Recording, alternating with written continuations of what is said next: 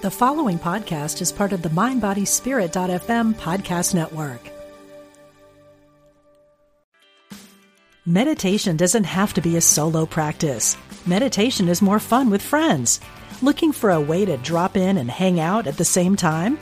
Join us online at Omega Institute for a meditation party with self proclaimed meditation nerds Dan Harris, host of the 10% Happier podcast, Sebene Selassie, and Jeff Warren. This three day retreat will stream live from Omega's Hudson Valley campus May 17th to 19th. Don't miss the party. Reserve your spot at eomega.org slash party today.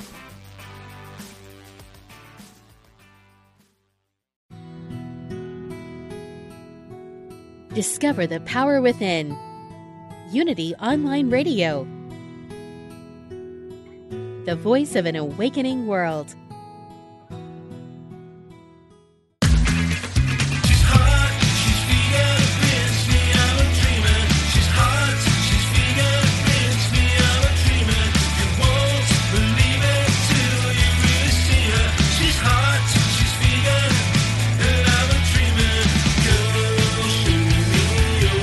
Learn how to eat better, get healthy, and help animals. Welcome to Main Street Vegan with your hosts, Victoria Moran.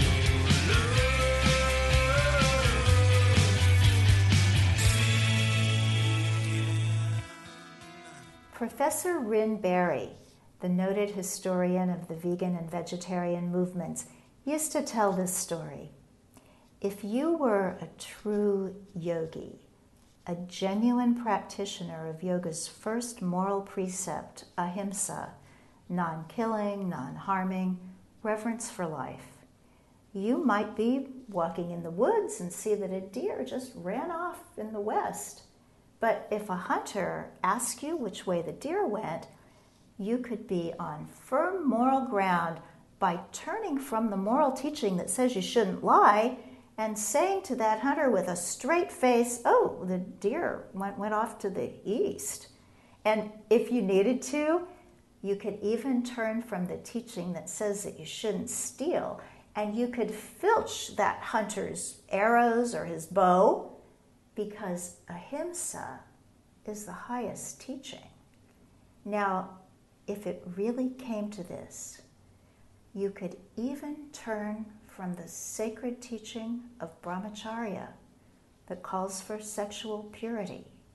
And you could seduce that hunter because if it would save the life of the deer, that would be precisely what you needed to do in the moment. Why? Because ahimsa, reverence for life, is the highest ideal. Hi, everybody. I'm Victoria Moran, and welcome to the Main Street Vegan Podcast. It's such a pleasure to have you with us today, and it's also a pleasure for me to be able to tell you that my guest today is one of those true yogis.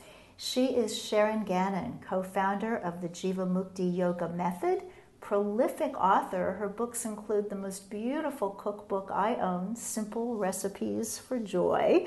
And she's also come out with a splendid new book, Yoga and Veganism The Diet of Enlightenment.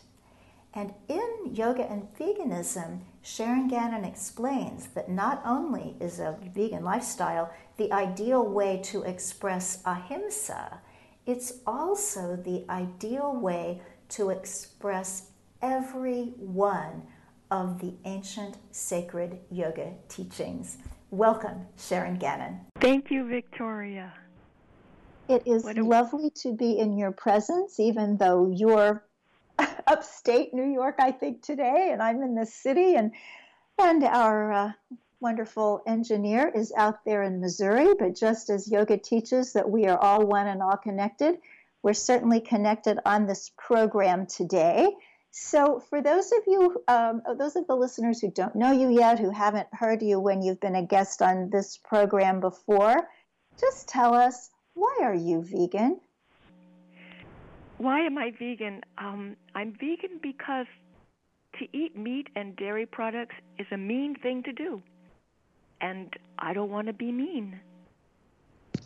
I mean, who wants to be mean? And why do you think that you see that and other loving, kind, gracious people haven't yet seen it? For me to answer that, um, I don't think I can answer it. I, I don't know why. Um, I I'm just trying to mind my own business really and and try to um I'm really as a yogi I'm not um too interested in judging others or finding fault with others. Uh it's a big enough job for me to try to be uh a good person, a kind person and to expand in my awareness to the best of my ability. But I have, of course, like everybody, assumptions and speculations, but I just want to preface it with I really don't know why other people are not vegan. Um, I, I don't know, uh, but but I do know why. See, I tend to want to be on the positive side instead of against. So I I do have some ideas as to why people do choose to be vegan, and usually they fall under four categories for health, their own health, uh, the environment, for animal rights, and for spiritual realization. And of course, those four reasons overlap for many people uh, in in many ways. And they're all certainly part of yoga. Well, I think so, yes. and um, I, I came to that conclusion uh, not in a whimsical way, but through studying the Sanskrit yogic scriptures for the last 40 years. And uh, and so that's what's really exciting for me, not to just voice my own opinion about something, but to actually mm, be able to back it up with uh, authentic uh, scriptural references. And yes. that's what I've, I've tried to do in this book. Yoga and, and you do it beautifully. It is an absolutely wonderful book. So everybody, you must read it or listen to it on Audible, which is what I have been doing. And it's wonderful to have it coming straight from Sharon's wonderful voice into your ears. And the uh, introduction is by Ingrid Newkirk, founder of PETA. So you get to hear her enchanting British accent introducing this book. But Sharon, I do know that even as a small child, you had some sensibilities about animals that some people don't remember having. There's a story in the book about you and your imaginary friend, Mrs. Goose. What happened that day? yeah, so um, I lived with my parents and Mrs. Goose uh, in Florida at, at the time that the story took place. I was about um, I don't know what do I what do I say in the book, three or four or five, something like that. And my parents told me that Mrs. Goose was an imaginary friend. I didn't really know what that meant at that time, nor do I really know what that means at this time. She was a very real person, and she was very much a part of my life, very present, um, very real, uh, as real as my parents or or any other person that I had any kind of relationship with. And one day, uh, we had gone shopping to the grocery store and we came back home. And we lived in a house that bordered the Everglades. You know, uh, I think most of our listeners are aware of the Everglade Forest in um, in Florida, where still, I mean, it's it's it's fairly protected and it is a a place of uh, wildness, and um, I think it's not as wild as it was when you know when I was that age. I'm almost 70 now, so it's been quite a while, but still. We arrived home, and uh, Mrs. Goose and I ran. Uh, we were racing each other to the uh, front door, and and then Mrs. Goose abruptly stopped and told me to wait and she indicated with her wing that there was someone uh, on the stoop right in front of the door. and that we should approach cautiously. And so I looked and I saw a beautiful snake, a coral snake. I mean, this snake was just stunning, and I assume she was out there sunning herself on the on the stone steps. And so I reached down to um, pet her or to touch her or to talk to her to relate to her and my my father came and he was very upset and he uh he, he killed the snake and um i i so distinctly remember that when he hit her and he hit her with a crowbar i think that he had in the trunk perhaps that she looked at me and I saw her eyes and she looked at me with the question, "Why? What why are you killing me? What what have I done?" And that um incident taught me so much. Uh, first and foremost, it taught me to be careful, meaning because of my enthusiasm, my reaction, uh, running and, and wanting to see what was going on, I alerted my father, who, you know, just trying to protect me, but still, perhaps if I had practiced a little more restraint, approached what um, Mrs. Goose was showing me with a little more caution and calmness, um, I could have avoided her death. Oh, and I'm so sorry that. yoga, Go ahead. Yoga teaches us that um, a negative, you know, negative. Uh, when you're motivated by anything negative, uh, it's it's it doesn't usually turn out well. So you should always bring yourself to a state of calmness and serenity before you act. And uh, so that there were many lessons that the snake taught me, but certainly that is a very important one that I try to hold with me um, even now. Yes. Well, thank you for sharing that story. You have many. And you've given me yet another way to relate to you because I too had imaginary friends. Phoebe and Marcella were the primary ones. And I remember when I was about seven and hadn't seen them in a long, long time. And uh, Phoebe came to me and said, We've been watching you. You're going to be okay. So we won't be around anymore. And I just said, Okay. so I think uh, a lot of uh, only children and uh, people who think about the big picture may be blessed with imaginary friends when they're young and wonderful real world friends when they're older. Uh, I certainly consider you that. So I asked well, you at I the think... very beginning, Sharon, why you're a vegan. How about why are you a yogi?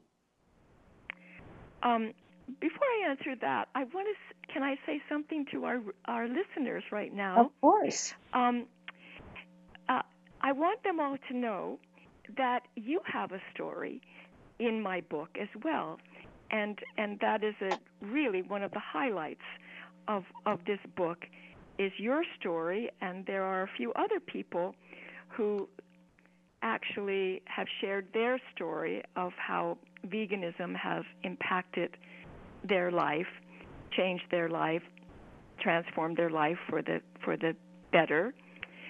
And um, and your story is just beautiful. And maybe if we have time today, you could read um, at least something of your story. I'm sure the listeners would love to hear that. That is very kind. we'll see if we no, have time for that kind. in the second half. And it's that's something else I'm going to ask you about about this book and why why you brought other people into it. But tell us why you're a yogi, then we'll get to that. Okay.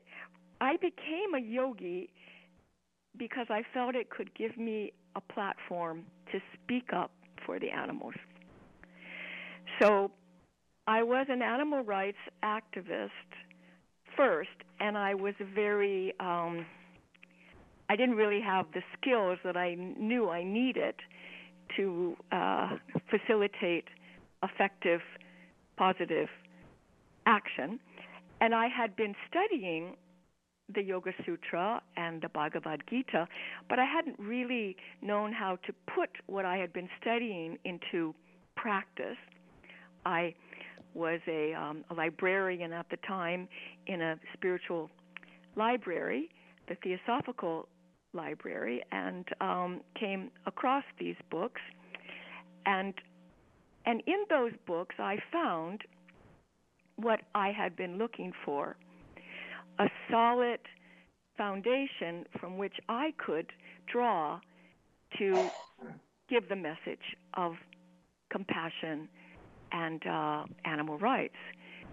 And so I became a yogi through reading, through study, um, but then I utilized what I had learned to um, to become an animal rights activist. So, of course, yoga is about connecting to God. Yoga means to connect, to connect not to your body, not to your mind, not uh, to your personality better, not even to your breath better, but ultimately it is about connecting to the, in Sanskrit, it's called the Atman, it means the eternal soul, which is within each and every being human beings, animal beings, trees, rivers, lakes, all of life. Because God is everywhere, permeates and penetrates in every cell and atom of existence. And so yoga really means um, when you remember that remembering means reconnecting, to make a member again. So you you remember your connection to the grander scheme, to the divine plan. That is what um, yoga is. And the main obstacle to that realization, the main obstacle to yoga, is prejudice.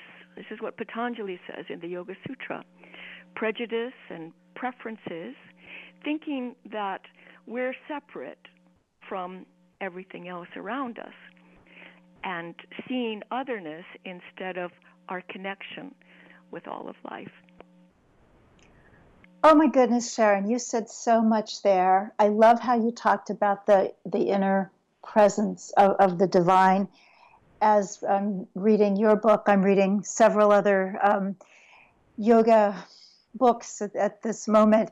And I love it when it connects me to my own uh, tradition that I, I, grew up in, Christianity. And as I've been thinking about this inner life, this Atman within that the yogis talk about, this line from, from the Bible, uh, 1 John 4 4, keeps going through my head Greater is he that is in you than he that is in the world. I love when the same truth pops up in different traditions and different cultures because, as the theosophists say, truth is one and it has many names. So, I want to ask you about the Theosophical Library. What Theosophical Library were you in when you made this discovery? In Seattle. Seattle in Seattle. Washington. Well, the reason yeah. that I ask is that from 1970 to 1972, I lived in Wheaton, Illinois at the Theosophical Society headquarters and worked in the library. so I just so feel like common, Victoria. We have had I'm we've so... had so many parallels, and we both went vegan in 1983. I mean, where do you get yes. that? yes, I, I I I've been vegan since then. Yes, um, I became vegan when I I saw a movie, a film called The Animals Film, a British documentary narrated by the actress Julie Christie. And uh, I went because it, I had seen a poster. It was playing at a local theater in Seattle. and it said the soundtrack by Robert Wyatt. Robert Wyatt was a musician, a composer that I really, I really uh, had great respect for, and uh, and that was what draw, drew me to the film was that Robert Wyatt did the soundtrack. But after that experience, which was quite a long, if any of your you listeners have seen that film, the Animals film, it's quite a long documentary, over two hours. But after that, I could never be the same. So after seeing that film, shortly after I became a vegan, and shortly after that, um, a yoga teacher. Ah, it's a beautiful story. I think the animals films w- could be considered earthlings of the the previous uh, couple of decades. Yeah, it was, it was a beautiful film, and and we used to see films only in theaters, so so we had to see it on the big screen. It's quite yeah. quite moving and and profound. So you asked if I'd read a little bit from my story that is in your fabulous book, Yoga and Veganism. So yes, I have please. it right here, and I will read um, just the opening bits. Okay? Yeah. All right. It's it's called From Kansas City Carnivore to Main Street Vegan. Dee Dee was my first spiritual teacher. The grandmother aged nanny who joined our family before my first birthday had studied the spiritual teachings of Rosicrucianism and Christian science, and she'd visited mediums who could talk with the dead. When the nuns at school chastised me for suggesting reincarnation, Dee Dee said, They mean well, they just don't get out much. One afternoon, I came home from first grade, eager to recite the four food groups for Dee.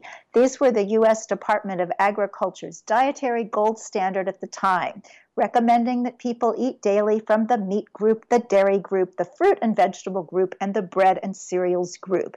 Dee responded, Humph, there are people who never eat meat. They're called vegetarians. I could take you to a restaurant that serves hamburgers made out of peanuts, and you'd think you were having beef. Well, we never went to the peanut burger place, but hearing the word vegetarian awakened something in my soul.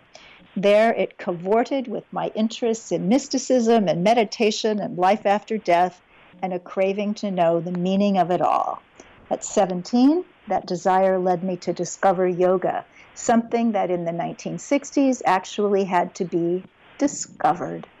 And we go on from there. Ah, Sharon, oh, what a pleasure to be in the world much. at the same time as you. So, you have this amazing book on yoga and veganism. Not all yogis are vegan. So, what does veganism have to do with yoga? Um, veganism awakens compassion.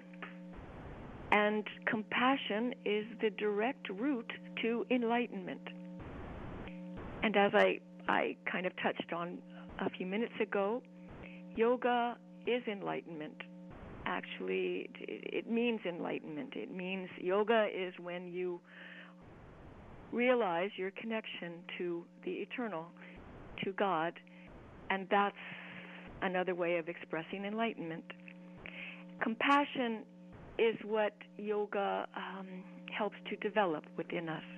And why that's so important is because through compassion, we can overcome otherness, seeing others instead of seeing the seeing God or seeing our own eternal uh, self in all things and beings.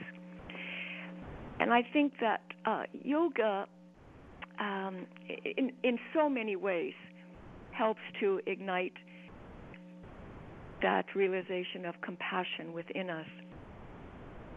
I mean, all of the practices, asana, chanting the name of God, uh, kindness, following the yamas and niyamas, not just ahimsa, but satya, telling the truth, asteya, not stealing, brahmacharya, respecting sexuality and not abusing others sexually, and aparigraha, not being greedy. All of the there's so many of the yoga practices that are given to us.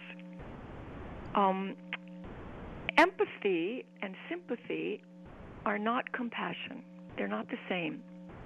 Inside of compassion, I think sympathy and empathy do exist. But sympathy is when you can you recognize that someone else is suffering. Empathy is when you recognize that someone else is suffering and you actually feel it as if it's happening to you. But compassion kind of pushes the bar up a few notches.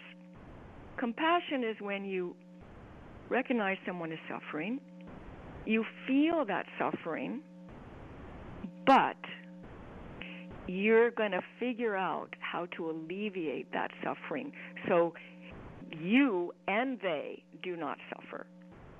And so compassion is really another way of, of talking about spiritual activism.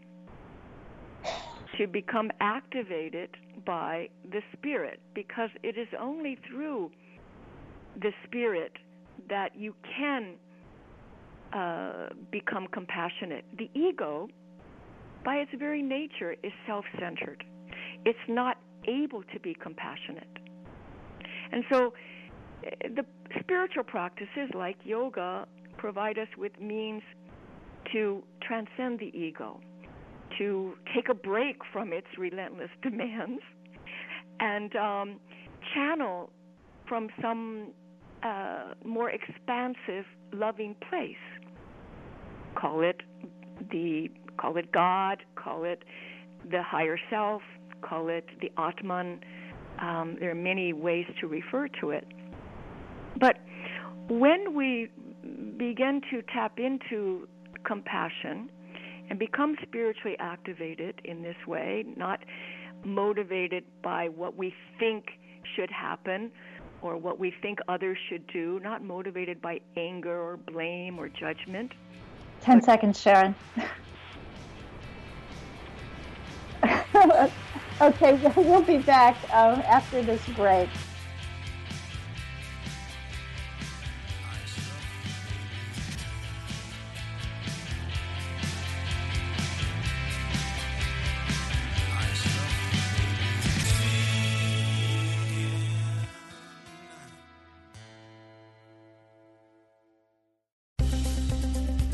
Practical spirituality, positive messages. This is Unity Online Radio, the voice of an awakening world.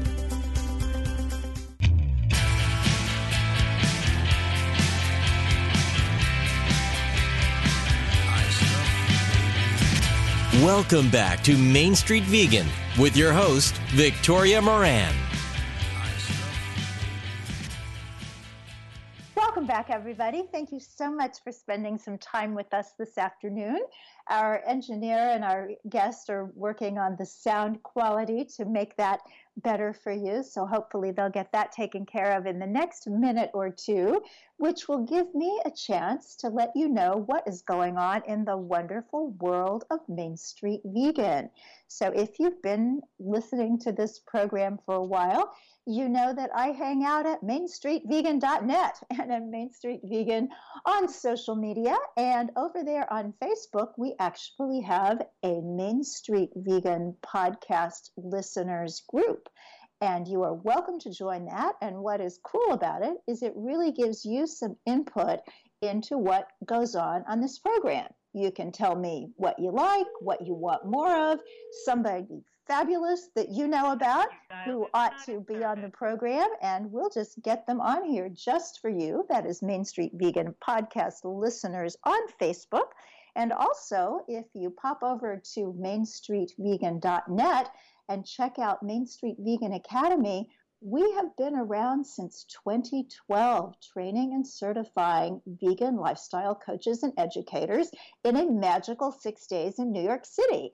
And now we are increasing the magic around the world via Zoom. So that means that you can take the Main Street Vegan Academy course either as a wonderful vacation experience or as a very affordable, very convenient uh, course with the same amazing instructors and the same very respected certification anywhere you are on planet Earth. So do check us out. Now, let me just check with my engineer and see if we have Sharon Gannon back with us. Hello? Sharon, you're here. Fantastic. You know, Bless you. Welcome back. On the cell phone, but Good. I, it, I, there's no service. I can't seem to get through, so I'm so sorry. Don't I hear you beautifully. You, you can? Okay. Yes, yes, I hear you perfectly. so I just wanted, as we start this this second um, um, segment, Sharon, to get into a little bit of the yoga history because what you do in the book Yoga and Veganism is you really look at um, Patanjali's yoga teachings. You go in into the yamas and you talk about all of them in relationship to veganism. And yet, so often we'll get the pushback, as you described once in the book, you were at an event and it came up that you didn't consume dairy products, and a fellow yoga teacher said, Well, that's not very yogic. And I think we do get that because of certain teachings around Krishna and milk and ghee and cows.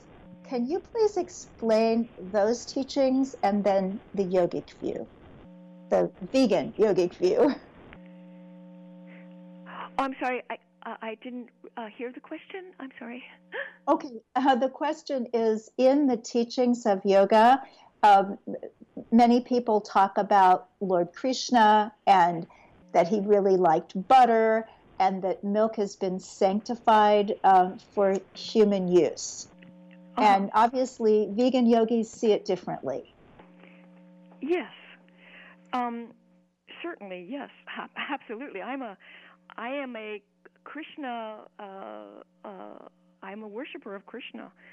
Krishna is my personal form of God. Krishna and Christ to me are the same. Uh, so I consider myself a uh, a yogi, a Christian. Um, I mean, yeah. What other people do, what other people say, it really doesn't bother me. You know, if they challenge me, um, I I'm pretty I'm pretty strong in my conviction, and um, I'm not easily intimidated because in a spiritual practice, you become strong in your heart, and you become confident from your soul's connection to to God, and and um, you know, people have a right to whatever opinion they they want to have. Um, when you study Sanskrit, then which I have had the privilege to do, and it is a lifelong study, you come to realize that uh, the cows, the butter, that all are associated with Krishna, are metaphoric as well. That go is the Sanskrit word for cow, and it means senses. So he is the friend to the senses. He is the uplifter of the senses. He he exalts the senses. He moves your sensory sensual experience.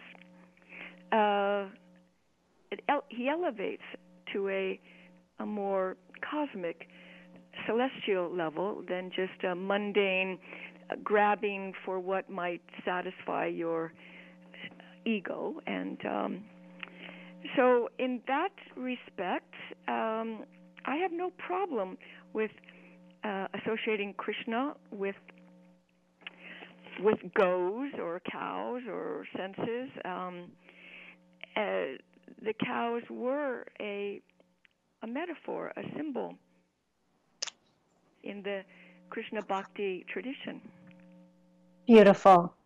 Now, usually, because this is radio and I'm the host, I come up with the questions.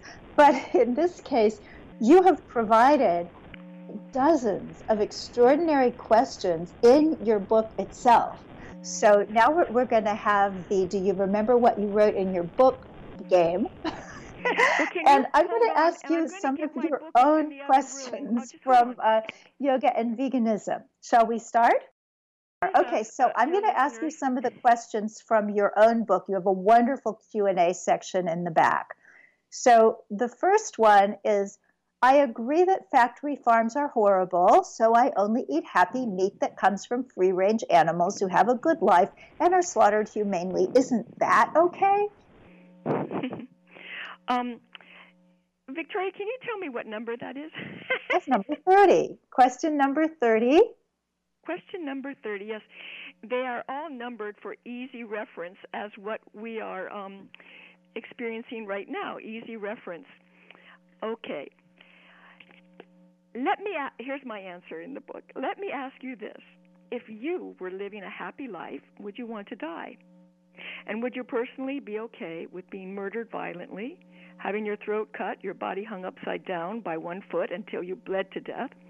How do you humanely kill someone who doesn't want to die? Very good answer. and Give me another question. how about question number 32? Is it okay to drink organic milk? Cows that are fed organic food are still kept as slaves on farms, regardless of whether it is a large corporate factory farm or a small family farm. As a yoga practitioner with some understanding of how karma works, you have to ask the question if I am seeking liberation, will it serve my purpose to rob other beings of their freedom? We ourselves can never be free if we rob others of their freedom. Besides, every dairy cow, no matter what she has been fed, ends up in the slaughterhouse. True indeed. Let's see. Let's get a little bit uh, karmic here with question 39. If the law of karma is true, shouldn't we accept the fact that animals are suffering because of their karmas? It is true that every being is enjoying life or suffering as a direct result of his or her own past actions. The animals in the factory farms may have been meat eating human beings in a previous birth. We don't know, and it's not our place to judge. Nonetheless, their suffering provides us with an opportunity to step in and alleviate suffering where we can see it. By choosing to be kind instead of cruel, we can break the karmic chain of reacting to violence with more violence, contributing to a more peaceful future for everyone. And let's finish up this part with question 46. Can you eat meat and still be a spiritual person? All breathing beings are spiritual. This includes everyone who breathes, whether they are animals or humans, carnivores or vegans. That is beautiful. Thank you, Sharon. I love that. Love it, love it, love it. So I, I read your earlier your edition. I don't even want to say edition of this book because this one is so different. And yet, in 2008, you wrote um, Yoga and Vegetarianism. So um, I want to ask you about the differences in, in the two books and why you chose to expand and rename and revise the book this time. Okay. Um, well, the uh, the first book I wrote in six days. Can you believe it? Six days. No, I cannot. and, well, actually, because that was all the time I had, I didn't really want it to. I wasn't trying to. Um, you know, run a race or something. Um, but it was all the time I had with all of my administrative duties and traveling, teaching, and lecturing on the publisher, the deadlines, and everything. Um, and it was the publisher who uh, suggested the title, Vegetarianism, although the book was about veganism. And so I had wanted to do an audio version of the book because many people had requested it. And so I went to the publisher and, and suggested um, that I do an audio book, and were they okay with that?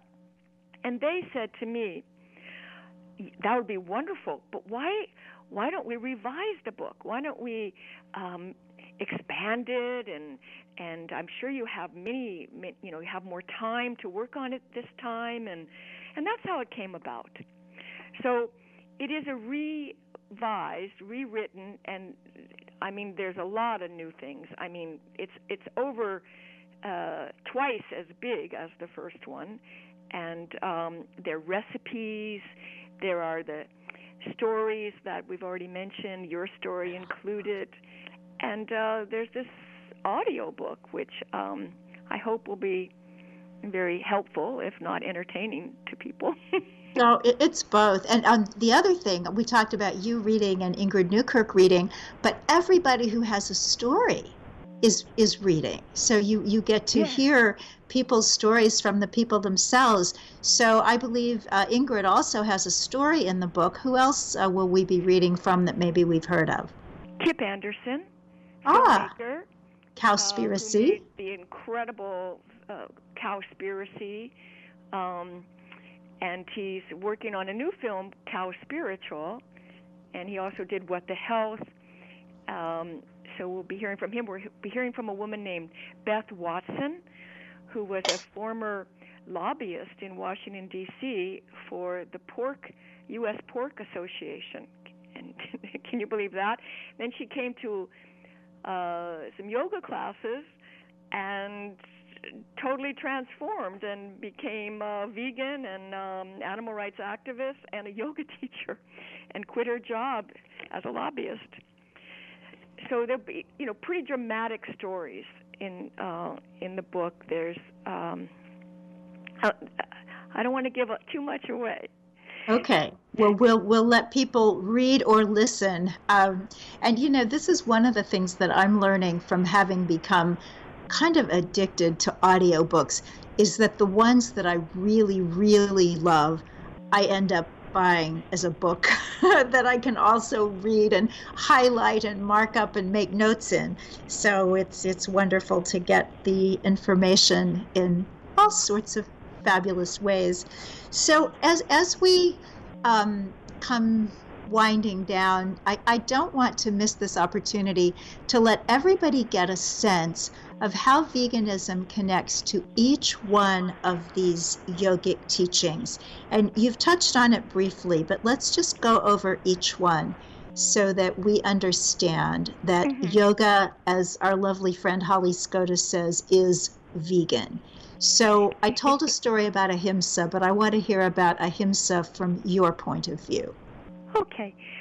Um, in Patanjali's Yoga Sutra, which is uh, he lays out the um, the philosophical foundation of yoga, and every yoga teacher, whether they have studied Patanjali or not, actually is following or connected to his his um, teachings in some way or another. So he says that uh, yoga is when happens, this enlightenment happens when you realize that there are no others, when you just see the divine everywhere you look, and prejudice disappears, and um, et cetera, et cetera. So he he's a very practical person. Yoga is very practical, and so he says, well, what happens if you are not enlightened and you are still seeing others? Then what should you do? How should you behave towards them? And that's, he lays out five suggestions. He says, one, don't hurt them. Two, don't lie to them. Three, don't steal from them. Four, don't abuse them sexually. And five, don't be so greedy as to cause them to become impoverished. And so, what I have done is I have uh, related each one of these to uh, being a vegan. And then he also says, this is what will happen. This is, these are the changes that you will see happening in your life if you do follow these suggestions. So he says, if you don't harm people, uh, and, and people in a broad sense, not just human people, if you don't harm anyone, then no one will harm you. That's sort of like it's an incentive he gives, you know, it's the result. And so I relate that to to veganism. And then he says if you don't lie, then what when you say when you talk, people will listen to you, and what you say will come true, and you will be able to say what you mean and mean what you say. Wow, that's good incentive for for telling the truth, I think. Then he says non-stealing. He says if you don't steal from others, and of course, uh, eating uh, animal products is all based on stealing from the animal. You steal their babies, eggs, their lives. You steal the sunshine. You steal their freedom, etc. And he says, what will happen to you if you do not steal from others? You will become wealthy. It's the secret to wealth. Then he says brahmacharya, meaning don't abuse others sexually. He says if you refrain from abusing others sexually, you will enjoy good health, vitality, charisma. And of course, every probably all of your listeners know that every animal that is raised for food is sexually abused. And then aparigraha means greedlessness. Patanjali says if you stop being greedy and hoarding and taking more than you need, then what will happen? And this is like incredible. He says, what will happen is you will come to know the purpose of your life. You will come to know why you were born. You will come to know your destiny clearly. wow. Oh, talk about an offer you can't refuse. wow, Sharon, that's beautiful. So I want to ask also, you talk about in this book the kind of yoga that most people think about when they hear the word yoga, and that is asana, the yoga postures. How, how do those fit in? Oh, yes. Well, you know, every action that we have done leaves an impression upon our cells and tissues of our body, even in the subtle aspects of our emotions and our minds. And action, karma means action. So, uh, you know, the Sanskrit word karma doesn't mean good action or bad action. It just simply means an action. Any type of action could be a physical action, could be more subtle, like um, uh, a word is an action, speaking. Uh, a thought is a very subtle action. So all of these actions or karmas leave impressions. And those impressions act upon us and actually contribute to forming our personalities and our likes and dislikes and our ambitions, etc. And so asanas is one yoga practice that has been designed to actually root out the causes of our um, present condition from a karmic level so that we can resolve those karmas. And we resolve those karmas like any resolution. When you want to resolve anything, you take it back to its source. That's what resolve means. Um, and the source, according to yoga, of everything is joy, love. Um, you know, it's this. Uh, you know, it when it when it leaves that source place, because that's what God is, love, joy, unconditional, and everything comes from that. But it can become distorted and polluted uh, as it uh, becomes connected to our human uh, foibles and our greed and our feelings of inadequacy and our anger and all the negative emotions attached to that. So in asana, we have an opportunity, if we want to take it, to resolve those karmas. Um, and those karmas have to do with our relationship with others. And each category of asana has to do with a particular relationship. For instance, the standing asanas. Hello, are you still there? I'm still here. The standing asanas, like I'm, I'm sure your listeners probably are aware of the standing asanas like um, triangle and uh, downward dog and those kinds of things. Well, they address stored karmas or unresolved relationship issues with parents, with the earth herself, with the environment. And the next category, the, the seated asanas, like you know, uh, bending forward, seated forward bend, or hip opening, they address karmic relationships with sexual partners or any kind of creative partnership that hasn't been truly resolved into joy or love or forgiveness. And so, as you practice bending forward, you have an opportunity to let go and to resolve that relationship, whatever it may be that is causing you the tightness, the um, insecurity, the anger, or the jealousy, etc.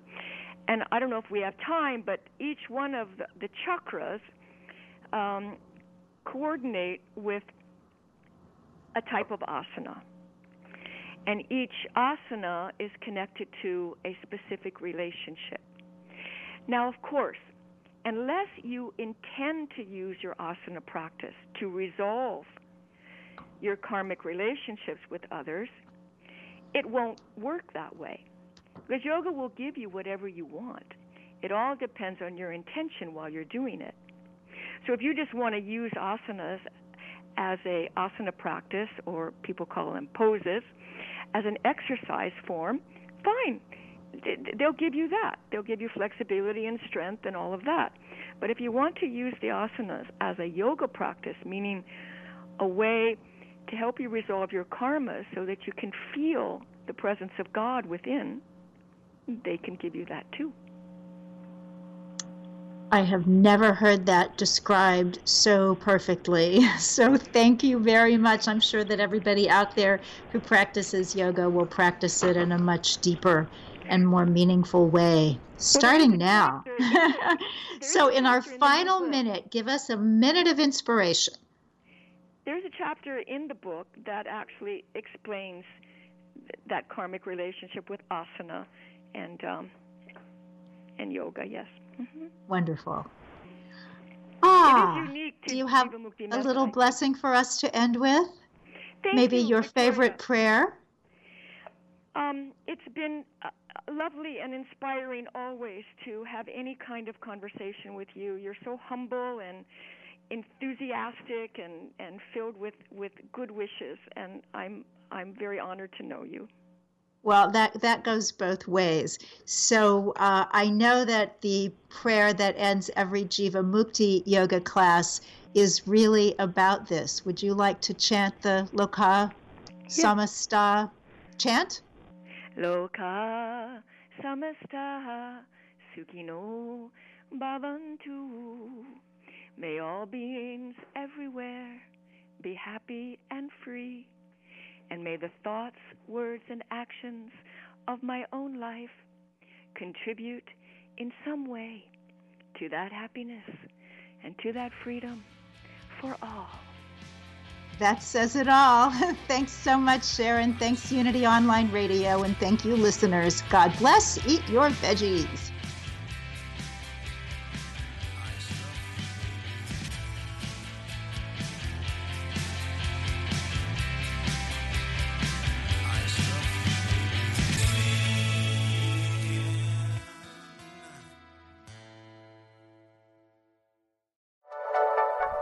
Thank you for listening. This is Unity Online Radio, the voice of an awakening world.